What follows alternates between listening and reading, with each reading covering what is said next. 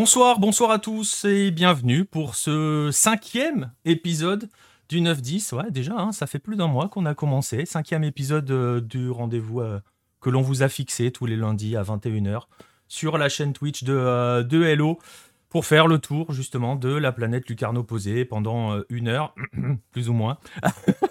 plutôt plus que moi. Je vois que ça rigole sur la colonne de gauche. Enfin, vous commencez à être habitué, ça dure toujours un petit peu plus d'une heure. Et on a encore une actualité assez riche, émission que je vais partager avec trois personnes, trois membres de la rédac de Hello que vous voyez euh, à côté de moi. De, bah, je vais y aller euh, les saluer comme ça de haut en bas. Hein. On va commencer par celui qui est tout en haut là de la colonne. Euh, depuis, depuis le Mexique, Diego Calmar. Salut Diego. Bonsoir à tous. Et puis en dessous de lui, euh, celui qui va nous accompagner, euh, il a déjà mis son maillot du Brésil, donc totalement euh, objectif encore ce soir. Marcelin Chamois, salut Marcelin. Salut Nico, salut Nico, salut Diego et salut à tous. et eh ouais, tu l'as dit, salut Nico, salut Nico, parce que ouais, je vais être accompagné, le retour de l'autre de l'autre Nico, Nico de la Roua qui remplace le bot coréen. on va, on va c'est pas plus mal. Ouais, ah, attention, je sais pas s'il traîne dans le coin, on va vite le savoir de toute façon s'il traîne dans le coin. Euh, voilà, donc euh, l'autre Nico, Nico de la Roue. Salut mon Nico, ça me fait plaisir de te retrouver. Euh, salut Nico, ravi d'être là aussi, avec une bonne petite compagnie américaine. Ouais. Pour, pour, pour, une petite émission qui, qui devrait être sympa. Ouais, c'est très latino hein, ce soir, c'est 100% latino-américain. la planète Hello, elle est. en Amérique latine aujourd'hui. Point. Donc voilà. Bah écoute, ce que je peux te proposer, euh, euh, Nico, c'est euh, justement de, nous donner le sommaire de l'émission. Alors ce soir, donc on va comme d'habitude démarrer par, par les news un peu chaudes du week-end et il y en a malheureusement un peu. derrière, on enchaînera sur un, sur un dossier avec, avec notre petit Marcelin de Lucarne Opposé sur, sur, son, sur son dernier ouvrage Primeira Bola. un petit tour toujours au Brésil pour le maillot de la semaine. Et on finira par les traditionnels Golassos Hello et, et les rendez-vous à ne pas manquer euh, dans la semaine et, surtout le week-end qui arrive. Ouais, et tu as bien fait de dire les Golassos parce que vous allez voir aujourd'hui, cette semaine, hein, cinquième émission, on a fini un mois. Il y aura donc deux votes, mais on aura le temps d'en reparler. Ben écoutez, on va pouvoir y aller, messieurs, si vous êtes chauds. On va saluer tous ceux qui sont dans le chat. Bonsoir à tous. Et puis on va pouvoir envoyer sur les news parce que, euh, tu l'as dit, il y a du travail. on va dire, il y a du travail. Allez, c'est parti.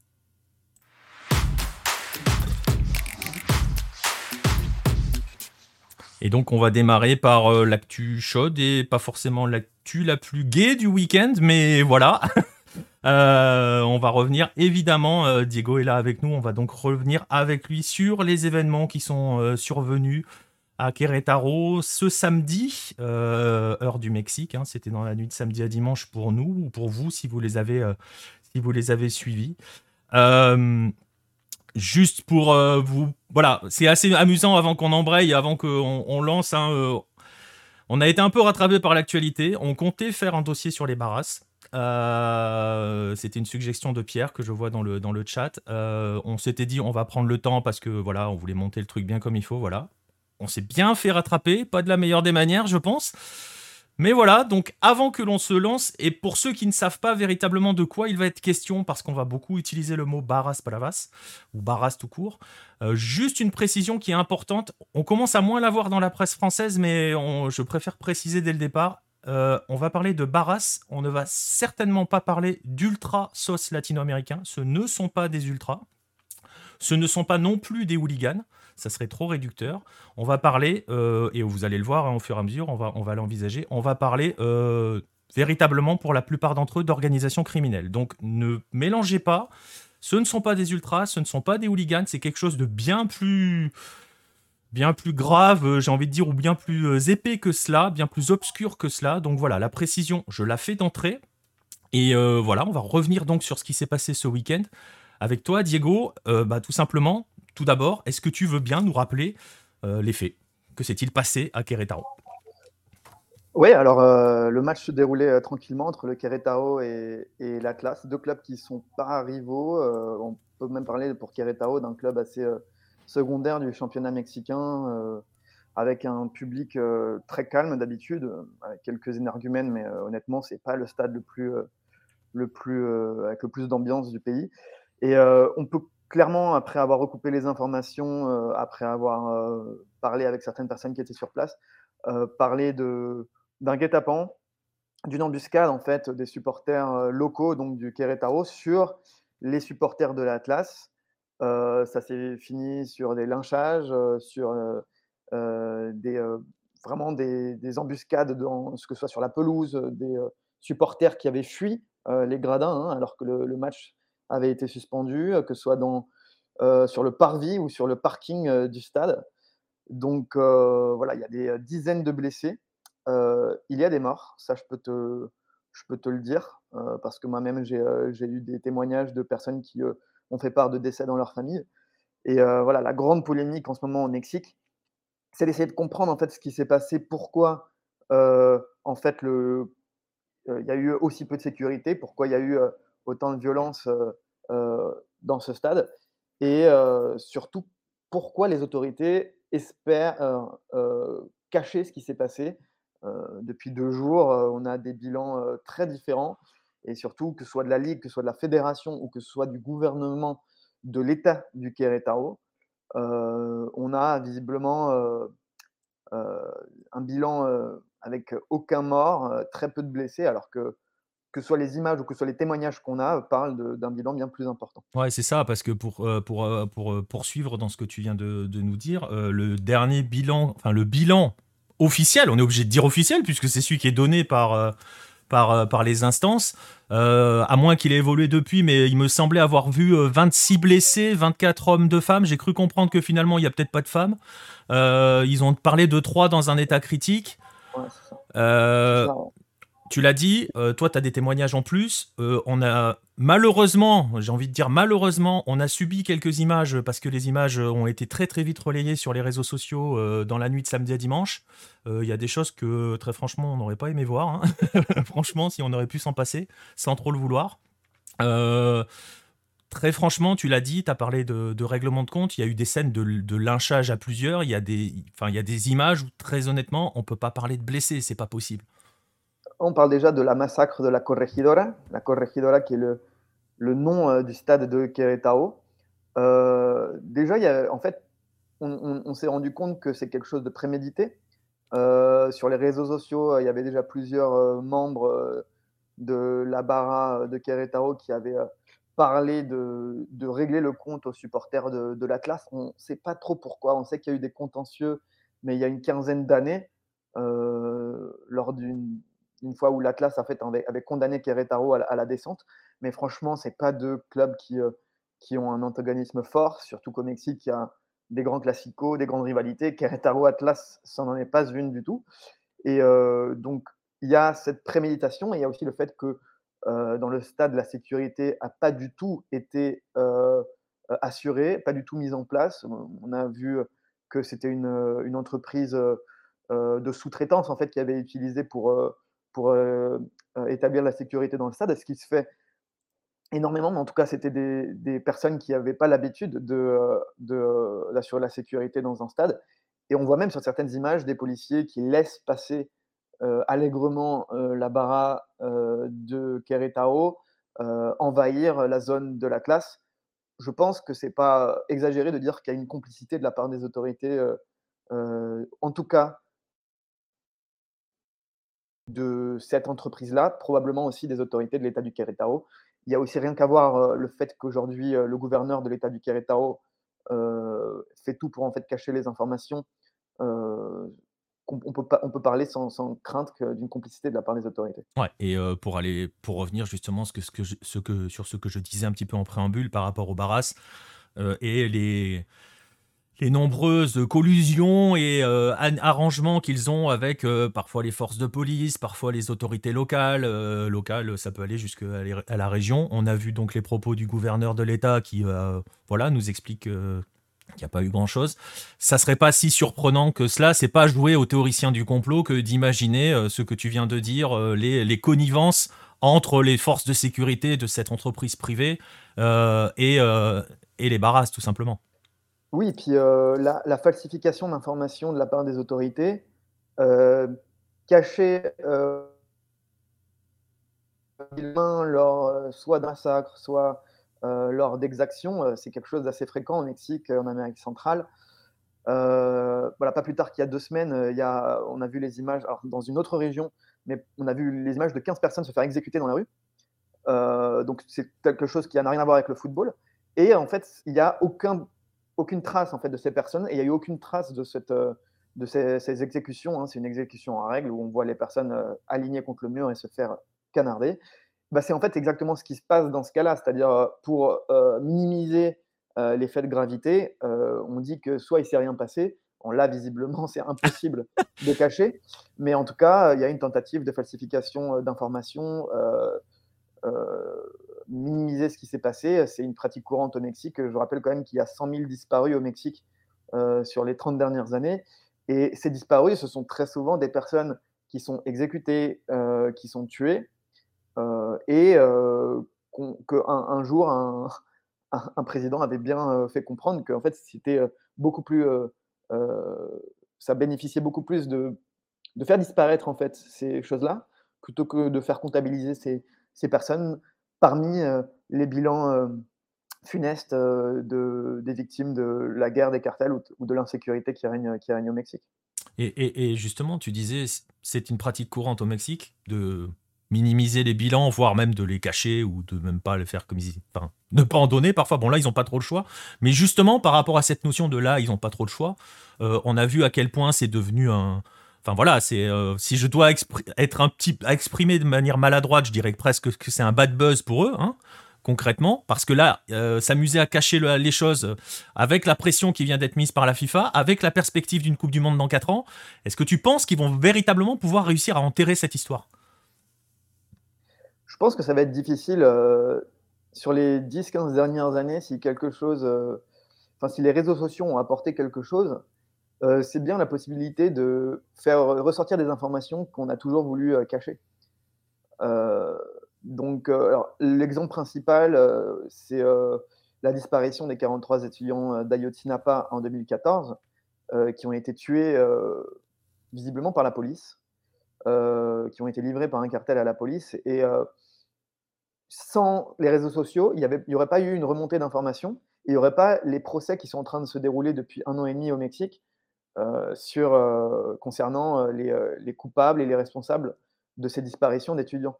Là, alors là, c'est un exemple que je prends, qui est un exemple majeur dans l'histoire récente du Mexique et qui peut servir d'exemple pour ce qui s'est passé là. C'est-à-dire que ça va être très très compliqué pour les autorités de cacher ce qui s'est passé il y a quand même des témoignages publics à la télévision.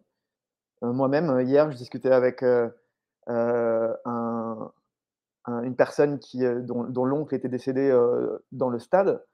à la fois les réseaux sociaux et à la fois le fait que les gens ont moins peur de parler de tout ça, je pense que ça va être très difficile. Alors, ce qui va se passer comme d'habitude, c'est qu'on va désigner des coupables.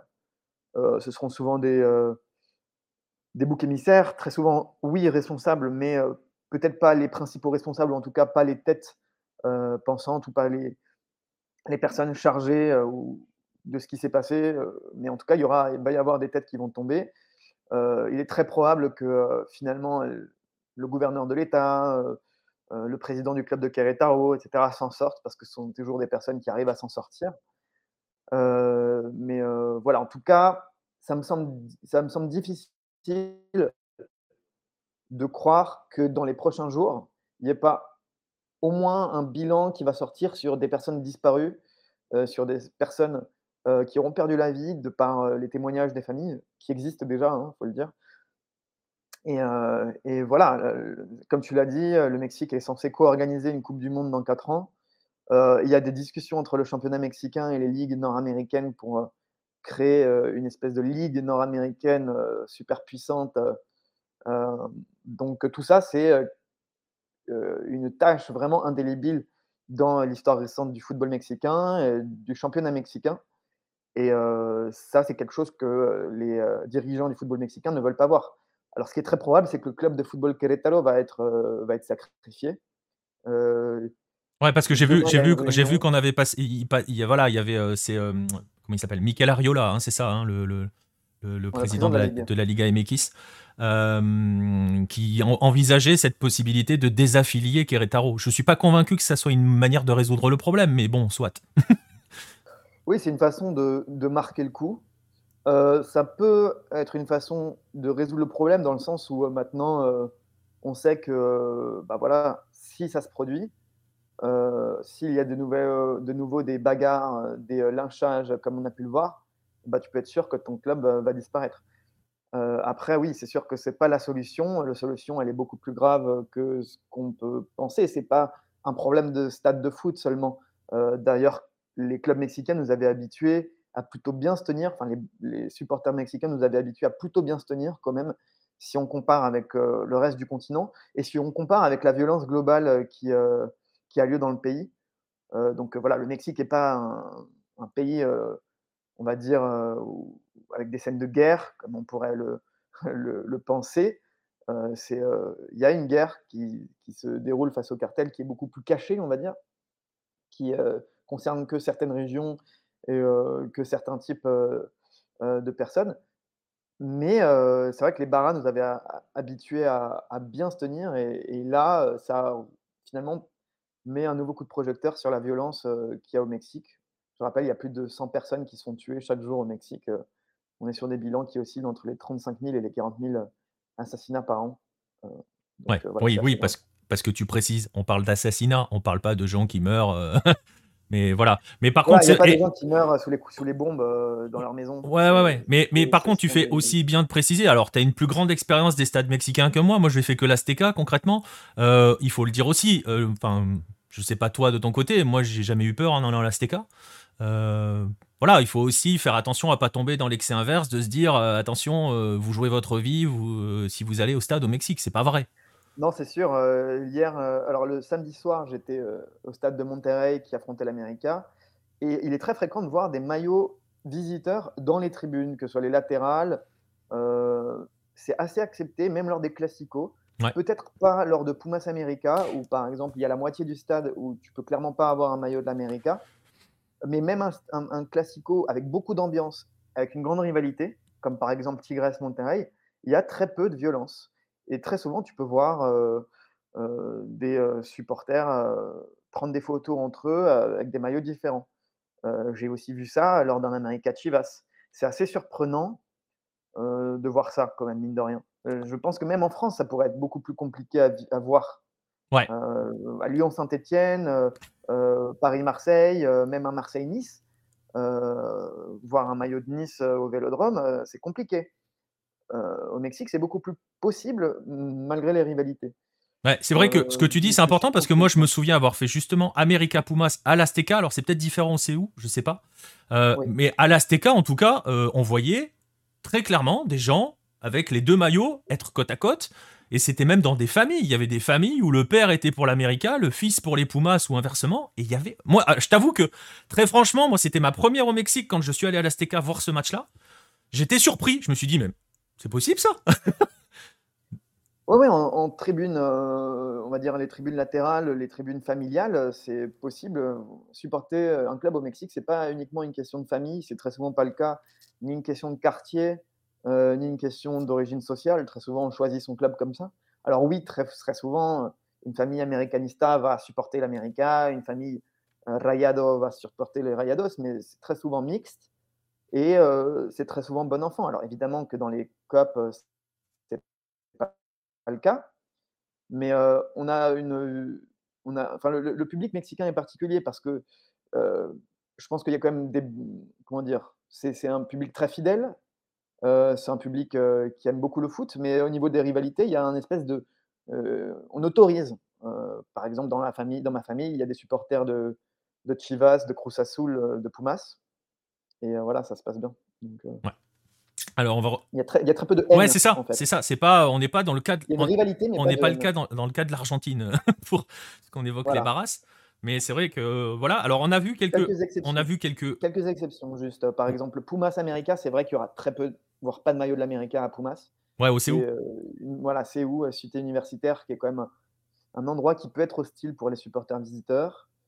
Euh, c'est difficile hein, ensuite de, citer. Hein, Il y, a très peu de stades où c'est hostile, et à Querétaro encore moins. Mais on a quand même des vents de présence de personnes issues du crime organisé dans les barrasses. Donc c'est en fait ça le problème principal, euh, visiblement, pour les barrasses. Et justement, pour revenir sur les barrasses, hein, puisque tu, tu, tu, me fais la transition, c'est parfait. Euh, parce que justement, on a vu, moi j'ai vu passer quelques rumeurs hein, comme quoi euh, c'était peut-être justement un règlement de compte entre membres de cartel au niveau de l'Atlas et, et de Querétaro. Ça va être difficile hein, de faire le, le, tri dans les rumeurs et voilà. Est-ce que tu penses véritablement que, alors soit les instances, soit la Liga MX, est-ce Franchement, est-ce que tu penses qu'ils peuvent véritablement s'attaquer au problème des barrages? Je parle sous contrôle de Nico qui est, euh, qui est avec moi. Euh, les rares en Argentine qui ont commencé à essayer de s'y attaquer, ils sont plus là. On sautait. On sautait directement. On aura une pensée euh, pour ceux d'Independiente à une époque. ça s'est fini avec un saccage du siège du club et les mecs ont sauté. Est-ce qu'il y a une possibilité pour que. Est-ce qu'il y a une envie? Est-ce que tu sens qu'il y a une envie? Parce qu'on a eu le discours d'Ariola, mais bon, c'est très bien, hein, voilà. C'est possible. envie de supprimer les barrasses. Euh, déjà parce que ça fait partie de tout, euh, un peu du folklore et ça permet de vendre. Euh, très souvent, on, parle de, d'hypocrisie entre les instances qui critiquent les barrasses, mais qui finalement, et les chaînes de télé et les journalistes, et finalement utilisent les images des tribunes pour vendre le produit football. Il faut aussi dire qu'elle elle, elle, génère très peu de problèmes au Mexique, donc on pourra toujours euh, parler des incidents de Querétaro comme euh, une exception. Et euh, visiblement, ce qui pourrait se passer demain, c'est vraiment sacrifier le club de Querétaro sur l'autel de la sécurité. Et donc, je ne pense même pas que ce soit un souhait. Quelqu'un avait essayé et avait plus ou moins réussi, c'est l'ancien président des Chivas, Vergara. souvent, on se moque de l'ambiance un peu triste qu'il y a au stade de Chivas, mais c'est principalement parce qu'il avait réussi plus ou moins à faire le ménage parmi les barras, enfin parmi les supporters de Chivas, à partir du moment où ils avaient changé de stade. Donc, donc voilà, non, j'ai pas l'impression que ce soit la volonté des autorités ni de la ligue. Et, justement, on va revenir à Querétaro, on va essayer de revenir un petit peu sur le foot et sur ce qui, quelles pourraient être les conséquences. Tu as évoqué cette, cette rumeur de désaffiliation. Euh, ça rejoint la question, euh, les questions qui sont posées aussi dans le chat sur euh, est-ce que c'est véritablement possible qu'ils aillent jusqu'à sacrifier Querétaro Bon, après, j'ai envie de dire, tu l'as sous-entendu, hein, Querétaro, il serait là ou il serait pas là, ça serait pareil. Hein.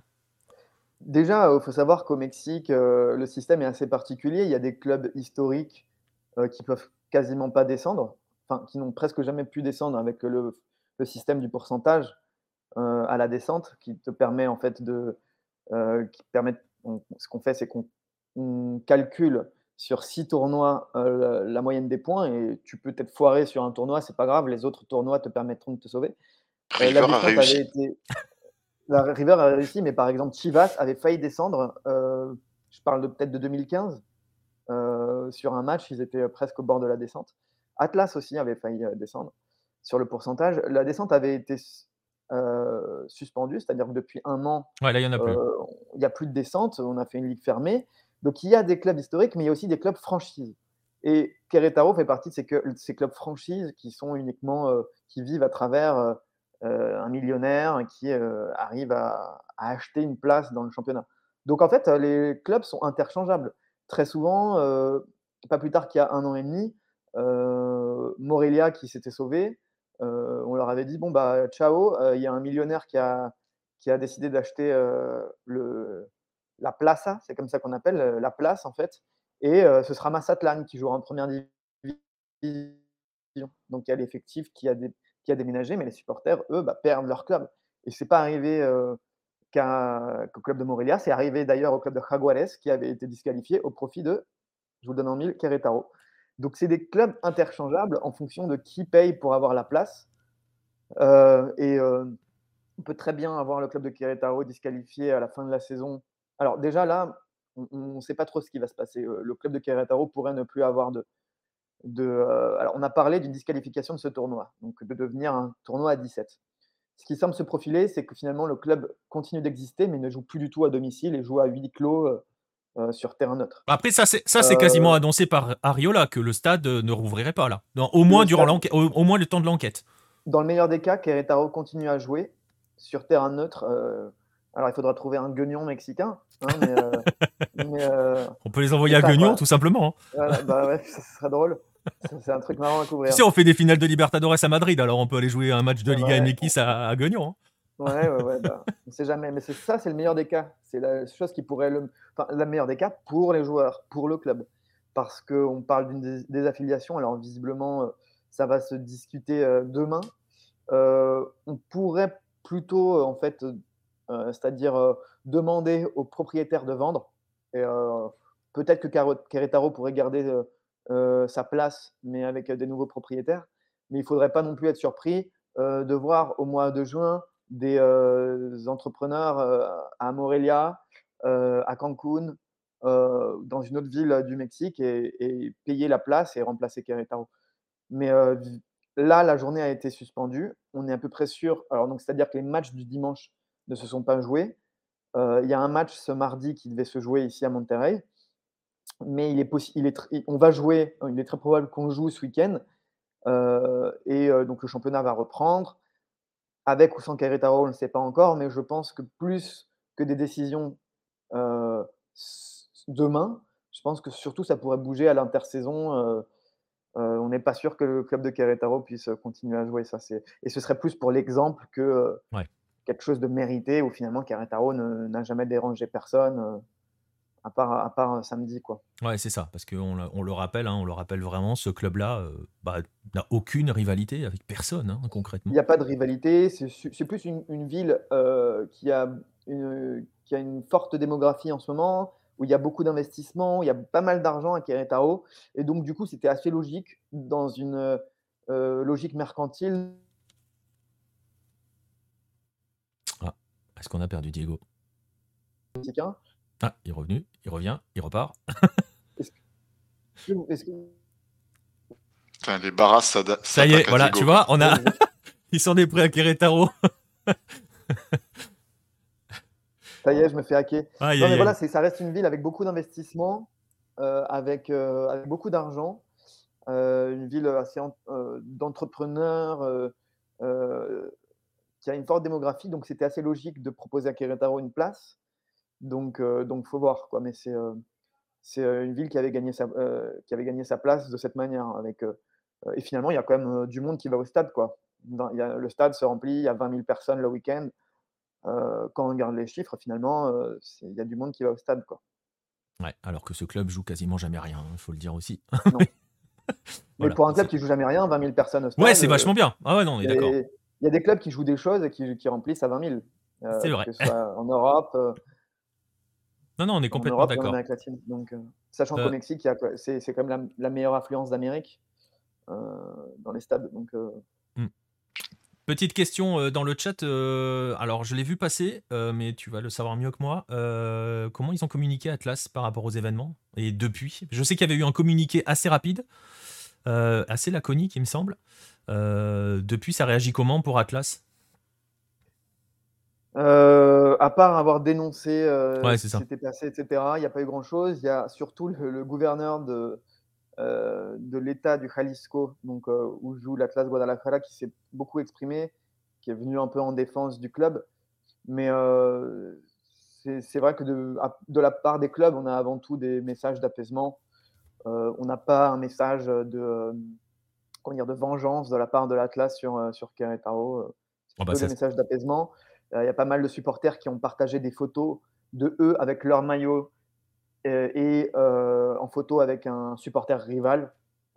Voilà, pour montrer qu'il fallait que ce soit la paix.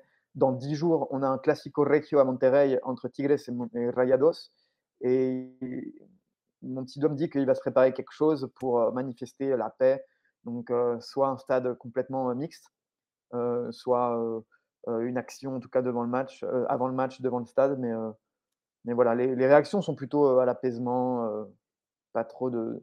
À, à part, à part des messages quand même euh, de supporters ou de journalistes qui demandent la radiation de Querétaro, on n'a pas non plus, euh, on n'a pas grand chose Bon, de plus. bah voilà, euh, on va juste leur espérer que s'ils veulent faire un match, euh, le, les- les- le stade de la paix, euh, ça a été tenté au Chili il y a un mois, ça s'est mal fini. hein, donc, euh, on, on va prier pour que, que ça ne parte pas en, sucette, il n'y a pas forcément beaucoup de raisons non plus, hein, tu le disais. C'est pas non plus une habitude mexicaine, c'est aussi pour cela que c'est quand même.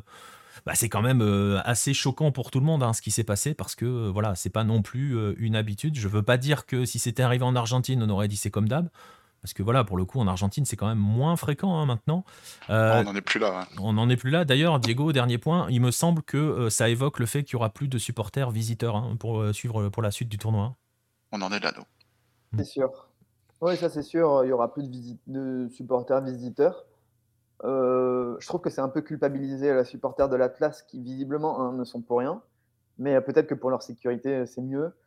Euh, c'est, je pense, un coût euh, important, mais enfin, c'est, généralement il y a quand même très peu de problèmes. Alors il y a très peu de problèmes parce qu'il y a toujours une sécurité assez importante, il faut le dire. Je veux dire, quand, mm. quand les supporters de, de l'América visitent les, les Pumas ou quand il y a des, voilà, il y, a, toujours un, service de sécurité important qui permet d'éviter cela. Euh, parce que sinon, ça, ça, il, y aurait, il y aurait quand même des bagarres assez souvent. Mais euh, si euh, ça reste assez pacifique la plupart du temps et comparable à ce qu'on peut trouver ailleurs, en fait. Ouais.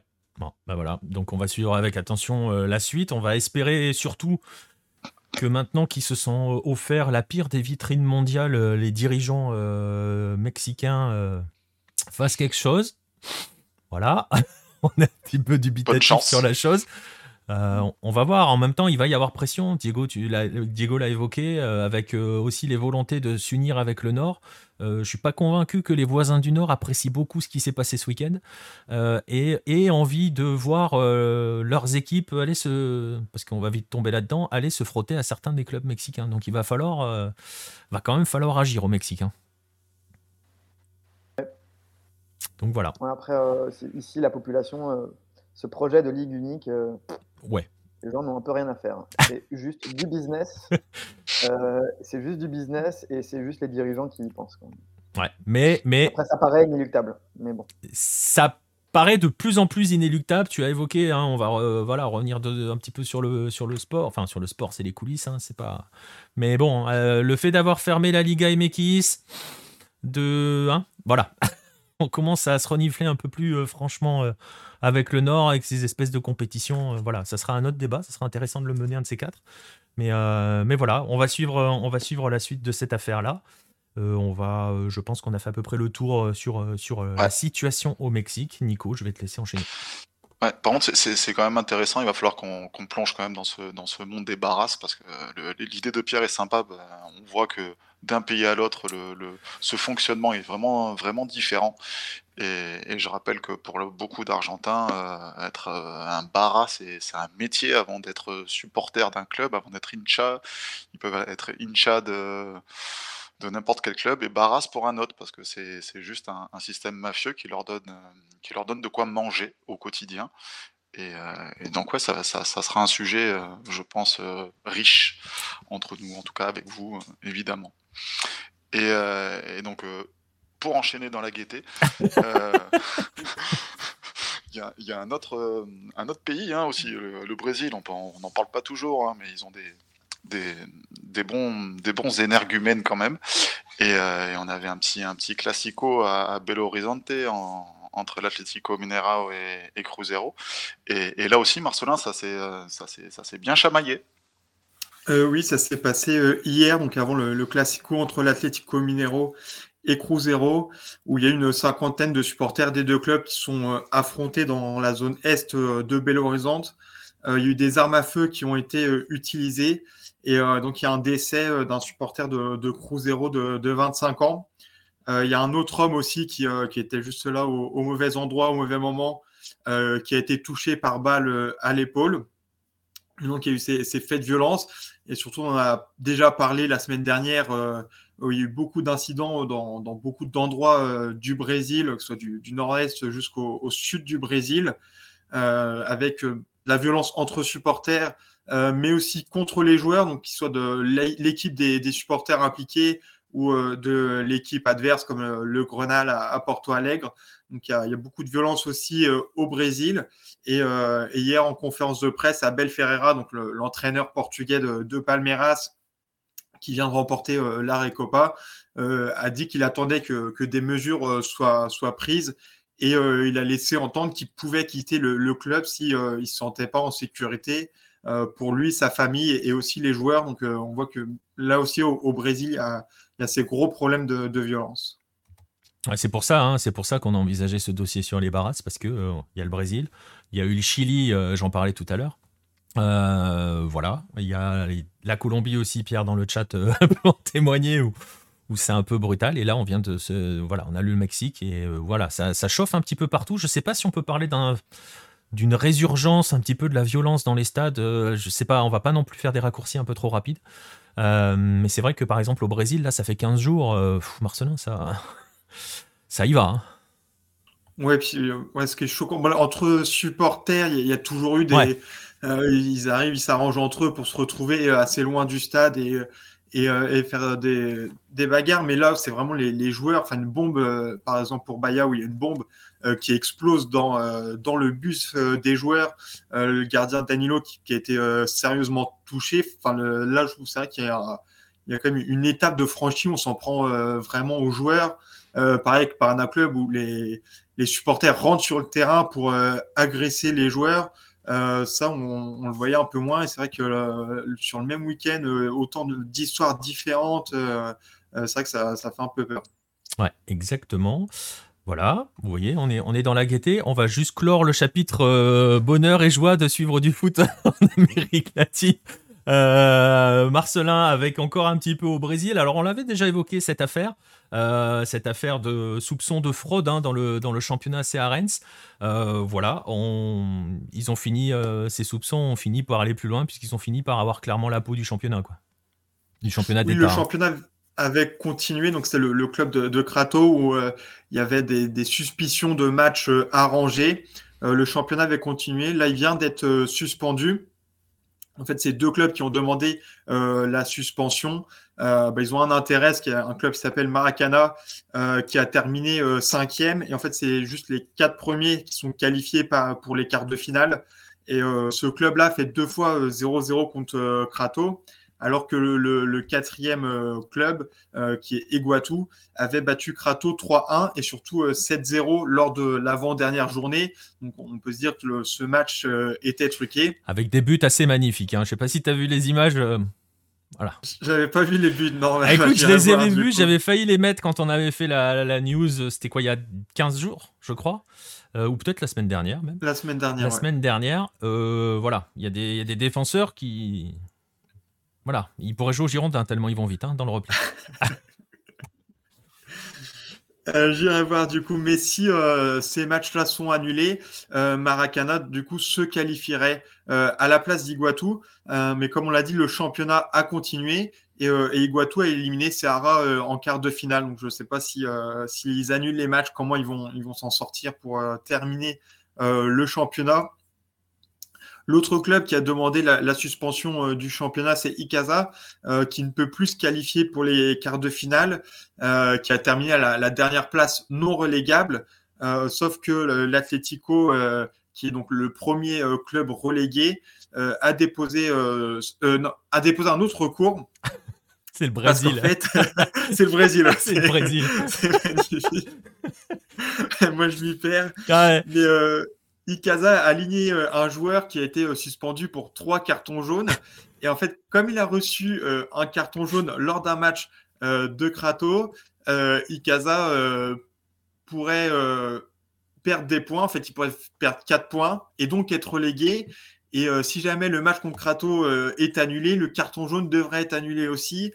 Euh, et, du coup, il s'assurerait euh, ce maintien euh, de cette façon. on, va voir comment, comment ça, va, ça va se terminer. mais je ne sais pas s'ils si, vont pouvoir finir le championnat, si, qui vont reléguer. On, va voir ce que, ça donne. Après, on est au Brésil. Il y a des championnats qui ont eu un dénouement 90 ans plus tard. Hein. oui, donc là, on n'est on pas pressé, mais, ça devrait être en, fin de semaine. Normalement, il devrait, il devrait y avoir une décision qui, va être, qui va être prise. voilà. Nico. Et, si, on, sinon on va, on va retourner quand même sur des news un, peu plus joyeuses euh, et plus festives en, remontant au nord. Je, suis tout en bas, donc si je fais ça, normalement ça doit monter au-dessus de Diego. Ah, tu peux aller au-dessus de Diego. Euh, et, donc oui, en, MLS avec, euh, avec la nouvelle franchise de, Charlotte qui, a commencé, enfin qui a fait ses débuts et qui, et qui bat déjà un, un joli record. Ouais, Exactement, on va finir par des choses un peu plus gaies. Voilà, je vous mets le chiffre à l'écran 74 479. Euh, c'est le nouveau record de, d'affluence dans un match pour, euh, de la MLS. Ça peut faire rire ceux qui sont allés à l'Azteca, mais, euh, mais c'est quand même assez, assez important. C'est une nouvelle franchise, tu l'as dit, c'est Charlotte qui joue au, au, Bank of America Stadium. Alors si vous suivez la NFL, vous connaissez ce stade parce que c'est celui des Carolina Panthers. Panthers. Exactement. C'est le même proprio, tout simplement. Donc ils vont jouer dans ce stade toute l'année. Je ne sais pas s'ils arriveront à faire comme Atlanta qui a plusieurs matchs à plus de 70 000 dans un stade absolument euh, incroyable. On verra euh, ce que ça va donner. Euh, vous verrez un petit peu plus loin dans l'émission, probablement, je spoil un peu, qu'il s'est passé quelque chose durant ce match. voilà, donc tout ça pour dire au niveau des chiffres, hein, ce nouveau record, c'est 2000 de plus que le précédent record qui datait de 2019, donc je le disais, Atlanta. Et c'était déjà face au, au, LA Galaxy, puisque c'était le LA Galaxy qui était accueilli par, par Charlotte pour ce match d'ouverture de la toute première saison de l'histoire du club en MLS. Je le dis, ils ont perdu. Euh, l'ancien record, c'était, c'était donc euh, un peu plus de 72 000. Et pour vous donner une idée, c'est quand même la cinquième plus grosse affluence de toute l'histoire euh, aux États-Unis pour un match de football qui implique une franchise de la MLS. le record absolu hors MLS, euh, c'est un Barcelone euh, LA Galaxy, toujours le LA Galaxy, mais bon, en même temps. Hein.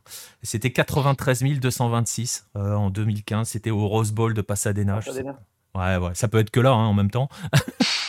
ça peut être que là.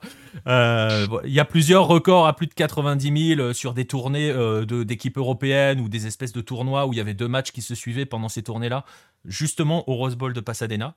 Euh, voilà, donc euh, Charlotte a, accueilli 74 000 personnes, je le disais, ils ont perdu. Mais il y a eu aussi un autre, un autre aspect. Euh, je suis pas sûr qu'elle soit à 5 dollars la place, Romain, dans un match de. Aux États-Unis, c'est jamais 5 dollars la place, hein, mais, mais bon, voilà, il n'y a pas de tarif, de tarif enfant hein, aussi non plus, je pense. Je sais pas, j'avoue que j'ai pas les tarifs, j'ai pas regardé à combien était la place, mais c'est assez cher en général. Euh, sinon, ce match-là, ça a été aussi euh, le moment d'une histoire à l'américaine, mais voilà, c'est aussi pour donner un petit, pour partir un petit peu euh, sur un peu de sourire dans cette histoire, parce qu'on a quand même bien déprimé pendant, pendant près 40 minutes. donc je disais, oui, une belle histoire à l'américaine qui a été publiée par l'un des joueurs du LA Galaxy, Sacha Klestan, avant le match. Vous le voyez, c'était un tweet qu'il a envoyé avant le match, où il raconte une histoire où il avait rencontré un jeune garçon en 2010 dans un hôpital pour enfants, euh, ce jeune garçon qui avait subi euh, des chimios et qui avait eu aussi une, greffe du foie parce qu'il avait un cancer du foie. Ce garçon-là s'appelait Chris Egart. Et Chris Egart, voilà, c'est les histoires à l'américaine. Aujourd'hui, il est où? Il est milieu terrain, euh, milieu de terrain à Charlotte. Donc, il avait, Sacha Kestan avait annoncé qu'il allait échanger à nouveau son maillot avec lui. Forcément, chose faite. Voilà l'image. ça a fait un peu le tour de certains des médias en, Amérique du Nord, mais voilà, c'est une actu un peu plus sympa il reste quand même des choses sympas dans, dans le football. Et voilà, c'est l'occasion de terminer euh, cette partie des news sur un, sur un sourire, j'ai envie de dire, hein, Nico. Ouais, et, puis c'est quand même euh, bien sympa, je trouve, euh, ce, ce, lien entre. Enfin, sympa, de mon point de vue, peut-être pas des Mexicains, mais ce lien entre, Ligue mexicaine et, MLS avec cette ligue fermée qui, qui ressemble de plus en plus à, sa sœur nord-américaine et, euh, et, des affluences qui commencent aussi à être sympas dans, plusieurs euh, stades de MLS. Et, ouais, donc il y, a un petit projet quand même qui pourrait euh, voir le jour, même si je pense qu'il est plus souhaité par les Américains que par les Mexicains. Demande à Diego, tu vas voir. je, peux, je, peux, me tromper. Diego va être ravi à l'idée de jouer les New York Red Bulls. New England. ça va être génial. Mais même si ça arrive, même si ça arrive, je peux pas m'empêcher de croire qu'il y aura pas un tournoi 100% mexicain, tu vois. Genre, c'est-à-dire rétablir la coupe qui a disparu, tu vois, la Copa juste, et faire un truc entre Mexicains parce que enfin, les déplacements à, Boston euh, ou à Vancouver. Euh, non mais, non mais c'est vrai parce que non mais c'est un vrai problème, c'est un, vrai, un vrai vrai souci. Ils veulent faire leur ligue, euh, va falloir les déplacements, ça va être sympa. Hein. Et puis même une question de niveau, parce que ce serait. Ils peuvent pas le faire maintenant, parce que si tu te retrouves avec six clubs mexicains en tête. Euh, ouais, c'est fini. quoi, pour les, pour les Américains. Je, pense, je pense qu'ils ils embrayeront le pas le jour où la Conca Champions sera basculée côté américain, ce qui est à dire euh, pas encore. Jamais. Oh, attention, on sait jamais, on sait jamais, on va voir, on en reparlera à la fin, mais, euh, Mais la Conca Champions, voilà, il y, a des duels.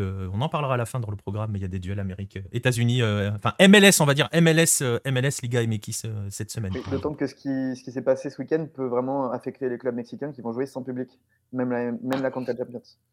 Donc, voilà. Ouais. Ça, va forcément avoir un impact à un moment. Ben, on, a fait le tour un peu pour ces news. On, va enchaîner sur notre, sur notre dossier de la semaine. Euh, direction de Brésil, retour au Brésil. Et, c'est l'heure d'un moment d'histoire. Exactement.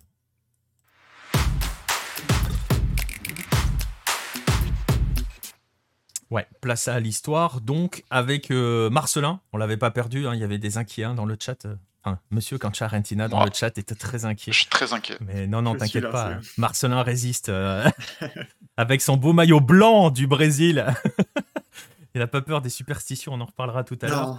Euh, voilà, on va parler avec toi, Marcelin, hein, de, de, ce deuxième ouvrage que tu sors sur Hello, hein, aux éditions Lucarno Posé, Primera Bola. Euh, c'est oui, le deuxième, un objectif, un livre qui, je le disais, hein, l'objectif, tu l'évoquais, Nico, de remonter un petit peu le temps pour le présenter très rapidement, même si tu vas le faire, hein, Marcelin. Euh, voilà, l'idée c'est de découvrir comment euh, le foot, le football, parce que c'était en deux mots à l'époque, foot-ball est devenu euh, football au Brésil. Et justement, avant d'évoquer plus en détail ce qu'on va trouver dedans, est-ce que Marcelin, tu peux nous, bah, nous raconter un petit peu la genèse de, cet ouvrage, de, cette thèse d'histoire? Euh, bah, c'est un livre que j'ai commencé en 2015, donc euh, avant même de rejoindre Lucarne Posé. Je ne sais pas si tu te souviens, quand, quand j'avais postulé à Hello, je, je t'avais dit que j'écrivais déjà euh, ce livre. Et à l'origine, c'est seulement un chapitre qui allait parler du championnat sud-américain 1919. Mais avant de parler de, de ce championnat, je voulais un peu parler du, du, contexte et comment le football était arrivé au Brésil donc j'ai commencé à écrire sur ça et ça commençait à être un petit peu long et je voyais que j'étais encore loin d'arriver euh, avant 1919. Bah ça, ça m'intéressait, du coup j'avais envie de, de parler euh, de, de, pas mal de choses. Et donc j'ai un moment j'ai repris le livre et je me suis dit je vais pas faire ce que ce que j'avais prévu, mais je vais parler de de vraiment les, les, débuts du foot brésilien, comment comment c'est arrivé, comment ça s'est euh, développé. Et pour finir le livre, euh, ça me semblait assez logique de, s'arrêter à l'officialisation du, professionnalisme, parce que c'est vraiment le, premier débat euh, du foot euh, au Brésil. donc j'ai terminé le livre en 2017, donc ça fait, ça fait déjà quasiment cinq ans. à l'époque, j'avais contacté un, éditeur, mais bon, il n'avait pas l'air très intéressé. Et après, c'est vrai que la, thématique est tellement spéciale et, et, assez réduite que c'est vrai que pour un, éditeur classique, euh, euh, ça paraît difficile de, se lancer euh, dedans. après, on, en parlait, on avait espéré pour 2019, comme il y avait le centenaire de, de ce championnat sud-américain qui était le, départ de ce livre, on aurait pu le faire à ce moment-là, on était encore un, peu juste, mais on, on s'est développé déjà avec les, les, magazines, et puis au final, on a lancé la, la maison d'édition fin 2020 avec Garincha. Et puis maintenant, on peut, proposer nos livres sur, euh, sur les thèmes qui, nous intéressent. Nico Ouais. Après, il faut avoir l'habitude, hein, quand Marcelin a une idée qui commence à parler, euh, souvent le premier chapitre finit par deux tomes. Donc, euh, donc c'est quelque chose de classique. Marcelin qui détient, je, te, je, poursuis là-dessus, il, détient le record de l'article du MAG le plus long. Voilà. L'article qui n'est toujours pas fini à ce jour, je crois. Euh, et, donc, Marcelin, dans, dans, ce petit livre, euh, du coup, on, retrouve quoi euh, de particulier?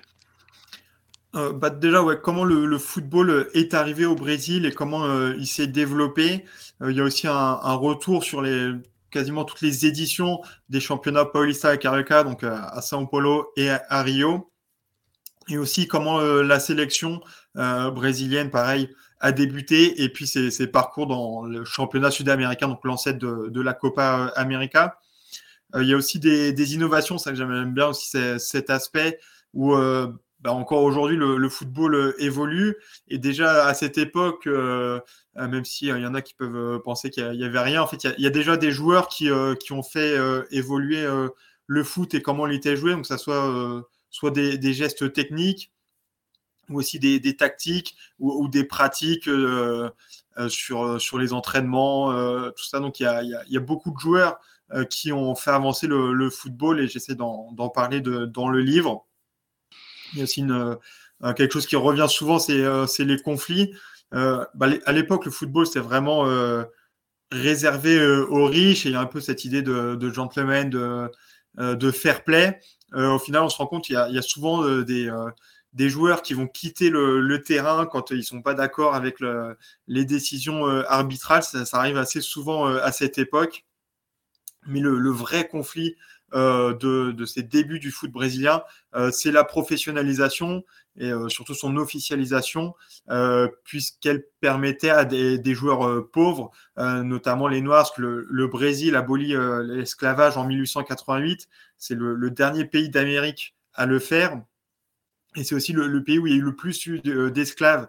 Et le, football arrive six ans plus tard. Donc il y a vraiment cette, ce thème qui revient souvent et donc, on voit un petit peu comment les, plus pauvres et les, joueurs euh, noirs euh, vont euh, réussir d'abord à, jouer entre eux et ensuite à, s'insérer dans, ce, football qui se développe au Brésil. Je te coupe deux secondes. C'est vraiment un des thèmes qui est très présent dans le livre au fil des pages. justement, cette, cette, cette l'impact finalement, l'impact que le football a aussi sur la société euh, la société brésilienne dans son ensemble qui euh, exclut les pauvres, exclut les noirs. Et, c'est intéressant aussi par rapport à cela, parce que c'est quelque chose qui nous amusait souvent quand même à Hello, euh, quand on voyait notamment à l'époque de la Super League européenne, cette fameuse banderole. totalement fausse au final du football créé par les pauvres, volé par les riches, lisez le livre et vous allez voir que c'est plutôt volé par les pauvres, créé par les riches et volé par les pauvres, qui se sont mais véritablement battus pour pouvoir euh, euh, récupérer ce, s'approprier ce sport. Et tu l'expliques aussi dans le livre, on le voit au fil des pages. Tu parlais des joueurs, des gestes techniques, des avancées, avec comme conséquence une évolution du jeu aussi par l'arrivée de ces classes-là. Oui, il y a beaucoup de joueurs noirs aussi qui ont fait euh, évoluer euh, le jeu et des clubs aussi qui ont. Euh, il y a toujours des, pionniers qui, qui, ont permis aux joueurs noirs de, jouer et qui ont aussi réussi à, gagner des titres et de façon pour arriver à, s'imposer, bah, ils étaient obligés de, gagner et d'être meilleurs que, que les autres. Et aussi, le livre s'intéresse surtout à, Rio et São Paulo. Et on voit que c'est vraiment deux villes différentes et où il n'y a pas les. Euh, il y a le même conflit, mais d'autres façons de, voir euh, euh, la chose. Et on voit bien la, différence entre, entre Rio et São Paulo. pour finir sur le, contenu du livre, j'aime bien aussi parler de, de grands joueurs qui sont aujourd'hui complètement oubliés, mais sans parler des, des Friedenreich, Neko, les, les plus grands joueurs mais des joueurs, par exemple, je pense à, Popo, euh, à, Baya, ou comme ça. Non, mais alors, eh, tu rigoles, mais enfin, c'était pas pour ça que je réagissais, c'est parce que ah, en, lisant dans le livre les quelques lignes sur, sur ce joueur, euh, je sais pas ce que tu en penses, je vois Garincha. Oui, ouais, ouais, ouais. Voilà, c'est juste ça. Euh. C'est pour ça que je réagissais par rapport à, Popo de Baya. J'ai l'impression de voir Garincha, mais mais, euh, mais 20 ans plus tôt. c'est vrai, c'est le premier joueur qui me vient à l'esprit, parce qu'il est, je le trouve aussi marquant. Mais euh, j'aime bien ouais, sur euh, un paragraphe ou deux, essayer de faire des, des mini-biographies, de ressortir les, les éléments importants de, de, ces joueurs qui aujourd'hui sont, sont, complètement oubliés. Donc c'est aussi une, partie où j'ai bah, pris du plaisir à, à, le faire. Et puis pour finir, bah, mon métier à la base, c'est euh, dans les statistiques. Donc euh, c'est vrai que j'aime bien, même dans, dans les podcasts, euh, essayer d'illustrer avec, euh, avec des chiffres et, et des données. Donc à la fin, un petit peu comme avec Garincha, il y a, il y a pas mal d'annexes sur, sur les championnats d'État, comment ils sont arrivés, les premières années, les, les champions. des données aussi sur les premiers clubs de, de Rio et Sao Paulo.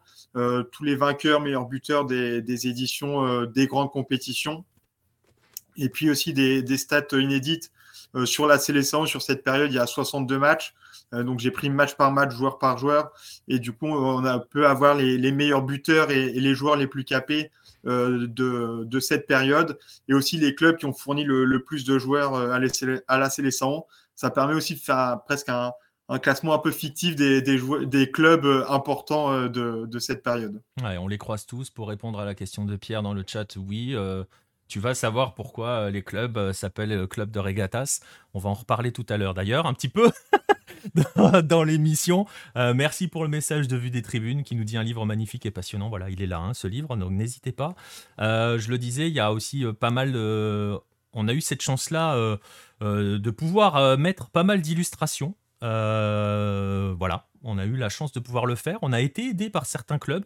Je pense qu'on on peut en profiter par exemple pour, euh, pour, remercier, euh, pour remercier le club d'Exeter hein, qui nous offre la photo de la couverture. c'est, eux qui nous ont gratuitement donné cette, ces photos-là. On les avait contactés tout simplement. Ils nous ont envoyé toute une série de photos sur la tournée d'Exeter au Brésil en 1914.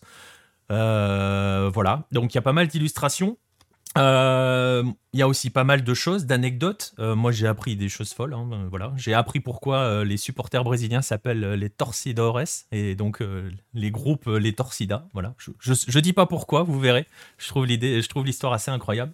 ouais, effectivement, Friouli, il paraît que The English Game montre aussi qu'en Angleterre, au début du foot, il y avait une histoire de, lutte des classes aussi. Mais voilà, là, c'est très très présent au, Brésil. Je parlais des anecdotes, Marcelin. Est-ce qu'il y en a une, toi, qui qui t'a marqué particulièrement quand tu as, écrit ce livre Et après, on répondra à la, question d'Ornain. Euh, du coup, je voulais parler du championnat sud-américain de 1919. Euh, c'était une compétition qui devait être organisée en 1918, euh, mais à cette époque, il y a la pandémie de, grippe espagnole, et donc il y avait le, parallèle avec la, situation d'aujourd'hui, parce que le, foot a été interrompu, aussi des clubs euh, qui font des, actions de solidarité pour venir en aide euh, aux victimes. Et puis aussi, il y avait l'Uruguay qui s'était proposé euh, pour organiser la compétition qui devait avoir lieu au Brésil. L'Uruguay aimerait la, récupérer. Là aussi, ça fait penser à, ce qui s'est passé en 2021. Et le Brésil, cette fois, qui est dans, l'autre position, va refuser. Ils vont dire qu'ils vont faire la, la compétition, ils vont l'organiser à Rio de Janeiro quelques mois plus tard, donc déjà en 1919. Et en plus, bah, il y a un chapitre dédié à, cette compétition parce que c'est vraiment celle qui lance le, football brésilien. Ça avait déjà de l'importance euh, à Rio et São Paulo, mais euh, c'est tout le pays qui va se, prendre d'affection et d'amour même euh, pour le foot. Euh, c'est vraiment, euh, oui, tu l'as dit, hein, 19, il y a, un chapitre entier dessus. Euh, la question de Romain, moi j'ai la réponse, mais vous allez, si vous prenez avec le livre, vous aurez aussi la réponse quand vous verrez la partie bibliographie. comment tu fais pour trouver des sources fiables, Marcelin Des livres surtout. ouais, sur la, partie biblio, il y, y, a une trentaine de livres, donc soit sur sur cette période vraiment des biographies, bah, on y reviendra, il y a celle de, de Friedenreich, il y a Neko, Leonidas, euh, euh, Domingos. Après, j'ai des livres sur vraiment toutes les éditions du championnat Carioca, euh, un autre sur la, rivalité entre Brésil et, l'Argentine. Donc, bah, forcément, j'ai pris que, sur cette période. Donc, vraiment croiser les, les livres et ça permet parfois, il y a pour euh, la, même histoire, il y a euh, plusieurs versions. Donc après, il faut essayer de, voir laquelle est la bonne. Et après, j'ai pu compléter avec euh, soit, soit des journaux, soit j'ai demandé à, des historiens ou, des écrivains. Mais la, partie principale, c'est les livres. Il y a plus d'une trentaine de livres hein, qui sont cités dans le, dans le, dans le livre. Justement, plus de 30, une trentaine d'ouvrages. Et Marcelin le disait, il y a quand même pas mal d'archives qui sont disponibles sur les sites euh, nationaux notamment. Alors bon, faut s'accrocher hein, pour aller les, parcourir parce que les moteurs de recherche sont pas encore complètement optimisés, on va dire. on a fait un peu les frais en voulant compléter. Mais, mais c'est possible d'aller voir les, journaux de l'époque. Il faut un peu savoir ce qu'on veut aller chercher. Mais c'est possible, quoi. Donc, euh, toutes ces archives-là sont disponibles, hein, Marcelin. Oui, c'est ça. C'est vrai que c'est assez mal fait. Euh, c'est compliqué de, retrouver l'information. Mais il y a quand même cette richesse de, pouvoir consulter beaucoup de, journaux de, cette époque. Moi, j'ai une petite question, Marcelin, parce que je suis, le mauvais élève de, de Lucarne opposé, j'ai pas encore mon exemplaire. Et, euh, euh, par contre, j'ai celui de Garincha que j'ai évidemment dévoré. Et tu avais eu l'honneur quand même d'avoir une préface avec Mario Zagallo. Et, du coup, là, dans, cet ouvrage, tu as réussi à, j'imagine, avoir un, joli nom encore? Euh, oui, c'est Luis Carlos Duarte donc, qui a écrit une biographie euh, d'Arthur Friedenreich. Et euh, Friedenreich est vraiment la, grande star de, cette époque. D'ailleurs, en, 61, il y avait une, photo avec Pelé et Léonidas, et c'était vraiment les, trois monstres de, leur époque. C'est en fait l'équivalent de, Pelé pour le, foot amateur. Et en plus, la, carrière de, de Friedrich couvre quasiment toute cette, cette période. Ce qui commence en 1909, le premier championnat à Sao Paulo, c'est 1902. Et il prend sa retraite en 35, donc deux ans seulement euh, après l'officialisation du professionnalisme. Donc on, voit vraiment à travers en fait la, carrière de Friedenreich, on a déjà un, bel aperçu de, cette période. Et ça a été aussi l'un des pionniers euh, du foot brésilien à de nombreuses reprises. Euh, il est par exemple de la première tournée d'un club brésilien à l'étranger. 12 ans plus tard, la première tournée en Europe. Il est aussi du premier match de la Seleção. On a parlé de 1919, c'est encore lui le, héros. Donc c'est vraiment le joueur marquant de cette période. Donc c'était pour ça que j'étais content euh, d'avoir Luis Carlos euh, Duarte qui, euh, a fait cette biographie pour ma préface, surtout qu'il a. Enfin, je suis assez, content du, rendu final. Et puis c'est quelqu'un en plus qui m'avait aidé, bah, justement, comme j'avais dit, j'avais fait des recherches, j'avais demandé des, renseignements quand, j'avais des doutes. Et donc, il m'a aidé dès, les débuts du livre en, 2015. Et on a, on a gardé contact ensuite. Et ça montre aussi un petit peu le, chemin depuis, euh, bah, depuis 7 ans euh, maintenant pour, euh, pour ce livre. Ouais, c'est vraiment un livre qui a, fini, qui a fini par suivre le développement de Lucarno Posé. Hein, concrètement, Marcel l'a dit. Mais euh, on est typiquement dans ça, hein. c'est-à-dire que voilà, il y a une, graine, une idée, puis elle n'a cessé de, se développer et de suivre Hello. C'est un peu, euh, c'est un peu la conclusion. Euh, c'est presque, ça, aurait presque pu être le premier à sortir. En fait, ça aurait même dû être le premier à sortir parce que tu l'as dit, on y pensait avant Garincha. c'est venu bien après l'idée de Garincha, mais mais voilà. Donc c'est quand même assez assez assez cool qu'ils qui finissent par enfin voir le jour. Parce que Marcelin disait 2015, hein, les amis. Donc ça fait 7 ans hein, que, ce projet mûrit. Hum, voilà. Euh, c'est aussi un luxe qu'on peut se permettre à Hello. Hein. c'est que nous, euh, le temps, euh, on, l'a. Donc on fait ce qu'on veut. On, va à la vitesse qu'on veut. Et justement, Marcelin, euh, maintenant, on fait quoi là? C'est quoi la suite pour Monsieur Chamois À part euh, continuer à écrire euh, ces articles de 70 000 signes dans le mag, quelle est la, quelle est la suite pour vous, monsieur?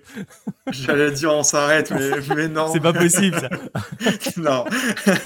bah ça, j'ai déjà recommencé, oui, quelque chose d'autre. Donc, on a un livre qui a été écrit à, quatre mains. Donc là, pour le coup, c'est une première pour moi. On a déjà le le sujet, on a, déjà avancé sur, ça. J'aimerais aussi bah, reprendre la, première idée de, de Primera Bola, où 1919 euh, c'est juste un chapitre, et donc revenir sur, bah, à travers les grands matchs de la sélection brésilienne, faire toute l'histoire de, la Seleção et aussi du, Brésil. Et puis aussi, bah, pourquoi pas faire une suite de, de Primera Bola euh, en, reprenant un petit peu le même principe d'essayer d'être complet euh, sur une période définie et de, mêler le foot et la société. C'est aussi ce qui, ce qui m'intéresse, c'est qu'à travers le foot, on peut parler de, la société euh, et de l'histoire euh, d'un pays. Avec une trilogie, donc hein? Oui, on, ou une tétralogie. Je pense plus une, une trilogie, mais c'est vrai que si on prend des, des périodes de, de 20-30 ans, je pense à ça peut en faire un livre. Et dans, dans l'histoire du Brésil, ça, ça, peut se découper assez bien. Donc, euh, ouais, pour l'instant, j'imagine euh, en, trois parties. Voilà, mais on n'attendra pas sept ans, même si on a le temps. Peut-être, on ne sait pas. Ce qu'il y a, ouais, remarque, il y a quand même pas mal d'autres trucs entre. Euh, donc voilà, vous savez déjà qu'il y en a un autre qui est en prépa, qui, qui avance. donc voilà, on ne dit pas encore ce que c'est, mais on dit pas encore ce que c'est parce que forcément le co-auteur est pas avec nous, donc on va pas, hein, voilà, on va pas spoiler avec sa place sans qu'il soit là. On n'a pas demandé l'autorisation d'en parler. Bon, même si c'est moi le patron, on va dire merde.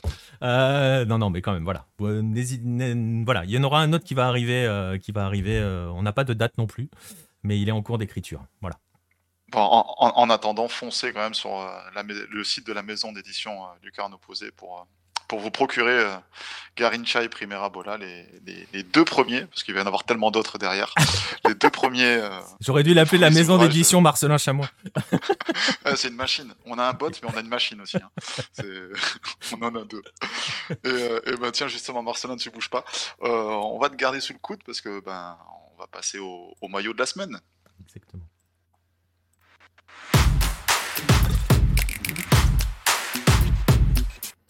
Et justement, on parlait d'histoire. Pierre nous parlait de club de régate. voilà, on, va faire la super. La transition a été faite. Au final, on va passer à ce maillot de la semaine. donc avec un maillot que l'on retrouve par exemple dans le livre de Marcelin, hein, Nico. Ouais, ouais, car il est bien question d'un maillot ici, un, maillot euh, bien particulier euh, quant à son histoire et, sa signification. Donc c'est le papagayo des Vintem. Je sais pas si je prononce bien Marcelin, le portugais, c'est pas, pour moi. Il a connu la euh, prononciation portugaise de Pierre. Il peut tout encaisser. Kai Pirinha, c'est maîtrise Pierre. Le mieux c'était l'Itakera. Mais. Est-ce que tu peux nous raconter les, origines de ce maillot, euh, Marcelin, s'il te plaît? Euh, Oui, donc ça, concerne Flamengo. Je voulais commencer euh, par Flamengo quand même.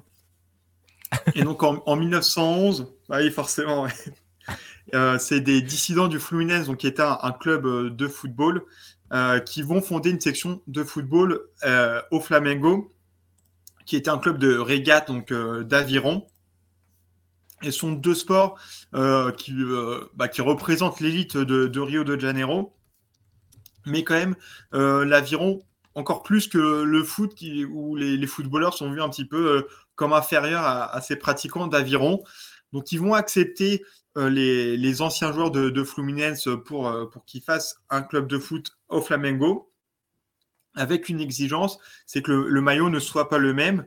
Euh, le, maillot d'aviron, c'est euh, celui euh, qu'on connaît aujourd'hui de, Flamengo à, bande horizontale rouge et noire. Mais les, pratiquants d'aviron vont demander pour le foot un autre maillot qui va être ce maillot Papagayo Divintem. pourquoi ce nom? Parce qu'en fait, Papagayo, c'est un perroquet, mais c'est aussi le, cerf-volant, qui était très, enfin, qui est toujours d'ailleurs très populaire à Rio. Et Vintem, c'était une, pièce de, de 20 reais, la, monnaie de l'époque, et c'était le prix d'un cerf-volant à l'époque. Et quand on voit le, maillot, on retrouve en fait les quatre gros carrés euh, d'un cerf-volant, et c'est pour ça qu'on a appelé euh, ce maillot euh, Papagayo di Vintem. Et, c'est pourtant un maillot qui est, qui est très mal vu par les fans. Alors, il va avoir du mal à se faire accepter puisque Flamengo était le favori pour le, championnat Carioca 1912. Donc même si c'était un nouveau club, il y avait neuf joueurs du Fluminense qui, dominaient vraiment la scène régionale. Donc ils sont attendus comme favoris. ils vont perdre le, premier flaflou de l'histoire et ils terminent deuxième. Donc la saison est considérée comme ratée. En 1913, ils sont pas non plus champions. Et donc, le maillot est, accusé de porter malchance et il va être remplacé euh, à la fin de l'année 1913. Donc toujours pas par le, maillot traditionnel euh, des pratiquants d'aviron. On retrouve les bandes horizontales euh, rouges et noires. Mais pour faire une petite différence, il y a des, bandes blanches entre, entre ces deux bandes. Donc ce maillot va être appelé Cobra Coral, donc un, serpent qui a, a ces, couleurs-là. Donc Flamengo enfin les, joueurs de foot de Flamengo ont ce, maillot euh, jusqu'en 1916 où le Brésil va entrer en guerre contre l'Empire allemand. Et à l'époque, le, drapeau de l'Empire allemand, il était noir, blanc et rouge, donc très similaire à ce maillot de, Flamengo, qui entre-temps euh, remporte le championnat euh, en 1914 et 1915. Et donc à partir de 1916, ils vont être enfin autorisés à utiliser le, maillot traditionnel de Flamengo qu'on connaît aujourd'hui. Et donc, finalement, il disparaît pendant quasiment huit décennies et finalement toujours les mêmes effets. Euh, il va revenir en, 1995, donc le, centenaire du club, donc le club d'aviron, parce que le Flamengo Foot, ça arrive en, 1911. Et donc c'est l'un des premiers euh, troisième maillots dans, l'histoire du club. il va être utilisé lors de matchs amicaux, notamment les, débuts de, de, Romario au club et aussi lors de la Copa dos Campeões, donc, qui était une petite compétition à, quatre équipes brésiliennes. Mais en, neuf matchs avec ce maillot, euh, Flamengo va faire quatre nuls et cinq défaites, et donc aucune victoire. Et forcément, la, superstition de, ce maillot qui porte malchance euh, réapparaît.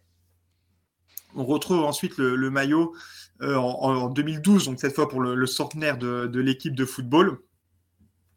Et le, premier flaflou de l'histoire qui, a été, euh, qui a été perdu a été joué le 7 juillet 1912. Et donc la CBF va mettre le, flaflou du Brasileiro le 8 juillet 2012. son joueur. il, y avait, il y avait beaucoup de festivités à l'époque sur, sur ce match et avant, avec notamment les, anciens joueurs qui vont s'affronter 20 minutes avant le match. Et Flamengo, forcément, va utiliser ce maillot Papagayo Divintem et il perd le match 1-0 contre Fluminense. Et le, match euh, officiel euh, va être également perdu 1-0. Donc forcément, encore une fois, on retrouve cette, histoire de, de, malchance avec ce maillot.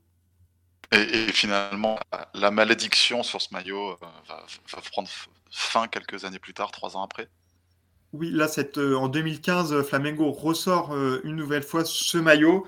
là, je ne l'ai pas avec moi, mais il va y avoir une nouvelle édition de ce maillot, cette fois pour les 450 ans de la ville de Rio. Ils vont l'utiliser pour la première fois le 1er mars, qui est le, jour de la fondation euh, de la ville. Euh, à cette époque, Flamengo est encore invaincu depuis le, début de l'année.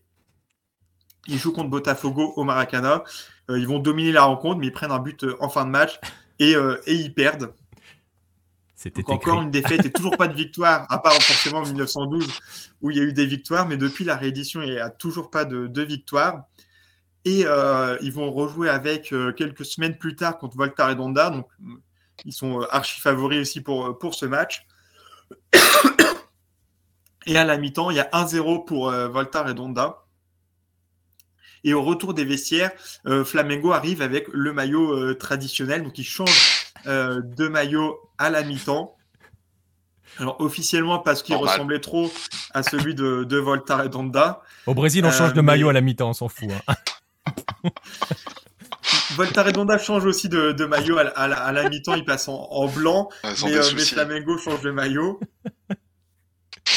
Euh, et, ce qui est beau, c'est que Flamengo va, inverser la tendance et, s'imposer 2-1. Euh, donc forcément, on a encore une fois cette histoire de superstition, à tel point que le, capitaine de l'équipe, voilà, savait écrire un, article, enfin un post sur, Facebook pour dire mais non, le, maillot porte pas mal de chance. Et euh, Flamengo va, insister finalement, ils auraient pu s'arrêter là euh, avec le maillot. Euh, et ils vont finalement enfin gagner un match avec ce maillot euh, face à un club qui s'appelle Bon Sucesso, donc le, le bon succès euh, en, en, français. Le, le, nom du club a peut-être porté malchance, enfin chance, et, et c'est la fin de, de cette malédiction. ils vont l'utiliser trois fois dans, dans le Brasileirão en 2015 pour deux victoires et, et une défaite mais, mais c'est une histoire qui aura duré aussi 100 euh, ans pour, pour venir à bout de, de cette malédiction. Mais depuis, il n'y a pas eu de, de troisième maillot inspiré de, de, ce maillot Papagayo Divintem. Ouais, ils l'ont pas mis en finale de Libertadores, par exemple. Oh, c'est méchant de finir sur ça. ah, je pensais pas à la dernière, je pensais à celle d'avant. On est deux Argentins ici, hein, donc il y a une finale qui est pas passée, Monsieur Chamon. Mais je vois que question malédiction, tu vois là, tu mets un maillot blanc pour nous parler de foot brésilien. Euh, voilà, c'est. Monsieur n'a pas peur. Bah, là, aussi, là, aussi, euh, malédiction vaincue. On pourra revenir aussi peut-être euh, sur ce maillot.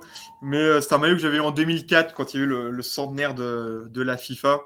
J'avais pu aller au match avec mon père et, j'étais déjà brésilien et du coup il faisait cette, cette réédition pour la première mi-temps là aussi comme quoi il n'y a pas que Flamengo qui change de maillot à la mi-temps, mais du coup, bah, pour le, le clin d'œil par rapport à Primera Bola, je me suis dit j'allais mettre ce maillot. Ouais, exactement. Vous l'avez vu sur les photos. Hein. il, est, il, est, sur la, il est sur la photo du livre. Hein. Je peux vous la remettre. C'est celui-là, euh, bien avec les, les manches bleues qui n'ont euh, pas refait. Euh, par exemple, en, 1919, il n'y a pas ces, ces, manches bleues, mais sur, sur la couverture, en, pour le premier match, il y avait, il y avait ces, ses manches. Exactement, vous les devinez peut-être sur cette, euh, sur cette couverture. Voilà. Euh, cette histoire hein, du papagayo de Vintem, elle est aussi un petit peu dans le livre. Euh, tout est évoqué, tout est. Voilà, vous allez, vous allez tout comprendre là-dessus. Eh bien, écoutez, messieurs, ce que je vous propose, c'est qu'on va enchaîner. On va, on va pouvoir passer maintenant, bah, justement, à la dernière séquence de cette émission. Et on va être dans les temps, c'est un truc de fou. Hein. Ouais, il est 10h20 quand même. Hein. Ouais, mais ça va, on est bien. L'autre jour, on a fait 40, 40, 1h49. On va passer au rendez-vous de la semaine.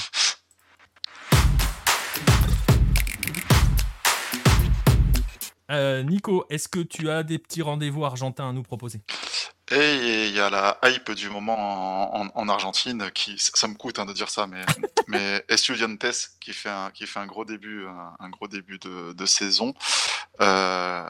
qui, va, qui, va pouvoir affronter Boca.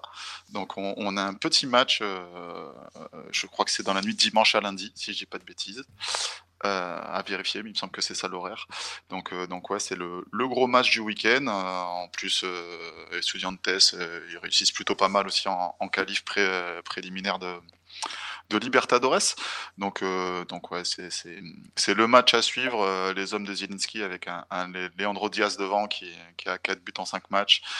Euh, c'est pas mal du tout. Et puis Boca qui vient de, se faire taper par le Globo, par Huracan, avec, avec un peu son, joueur totem. On en avait parlé dans une émission, je crois, la première ou la deuxième, je sais plus, avec Mattia Cacaro, le Cocaro, pardon, j'ai écorché son nom l'Uruguayen avec sa magnifique euh, moustache, qui, euh, une fois de plus, a mis un but et a offert la victoire euh, au Globo à chaque fois qu'il marque, son club gagne.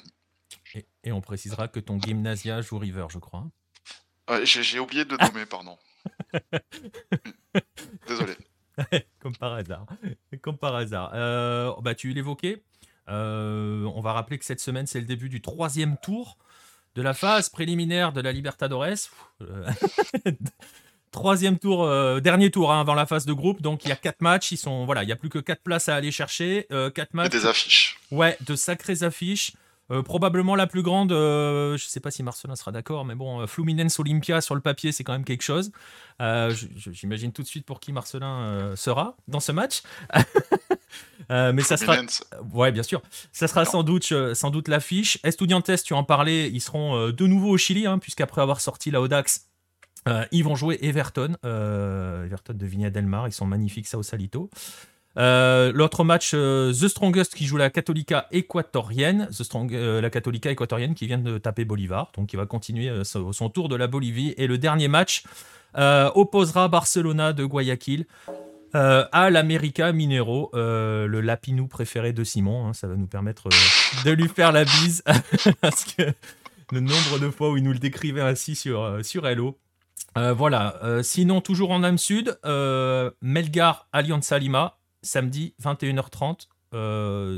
au moins pour une seule raison, si elle n'est pas footballistique, la vue. le stade d'Arequipa et la vue sur le Misty, probablement la plus belle vue d'Amérique du Sud. parce que je sais que Diego va venir me chauffer avec le géant d'acier et sa, et sa vue. non, même pas? Non, même pas. Ah là là. Bon voilà, voilà. Si vous aimez les vues sur voilà sur les vues assez incroyables. Tu pensais à Monterrey là, le, ouais. Ouais, ouais, ouais, c'est vrai qu'elle est bien. Elle est pas mal quand même. Ouais, ouais. Elle est pas mal. Ça reste le stade de Monterrey. Quoi. Ça reste le. Ouais, je, je, sais que c'est un stade que tu adores particulièrement, le géant d'acier. Mais voilà, au niveau de la vue, en tout cas, voilà, tu sais, c'est comme, comme pour le reste. Tu sais, une fois qu'on est dedans, on voit pas l'extérieur du stade, donc euh, on admire la vue. Mais voilà, le stade d'Arequipa avec sa vue sur le Misty, euh, c'est probablement l'une des plus belles vues d'Amérique du Sud. Marcelin, tu as des, euh, rendez-vous au Brésil hein, ce week-end? Ce week-end, cette semaine, mercredi à 23h, il y a le Grenal, notre Grémo International, qui a été repoussé à cause des, incidents dont on avait parlé la, semaine dernière.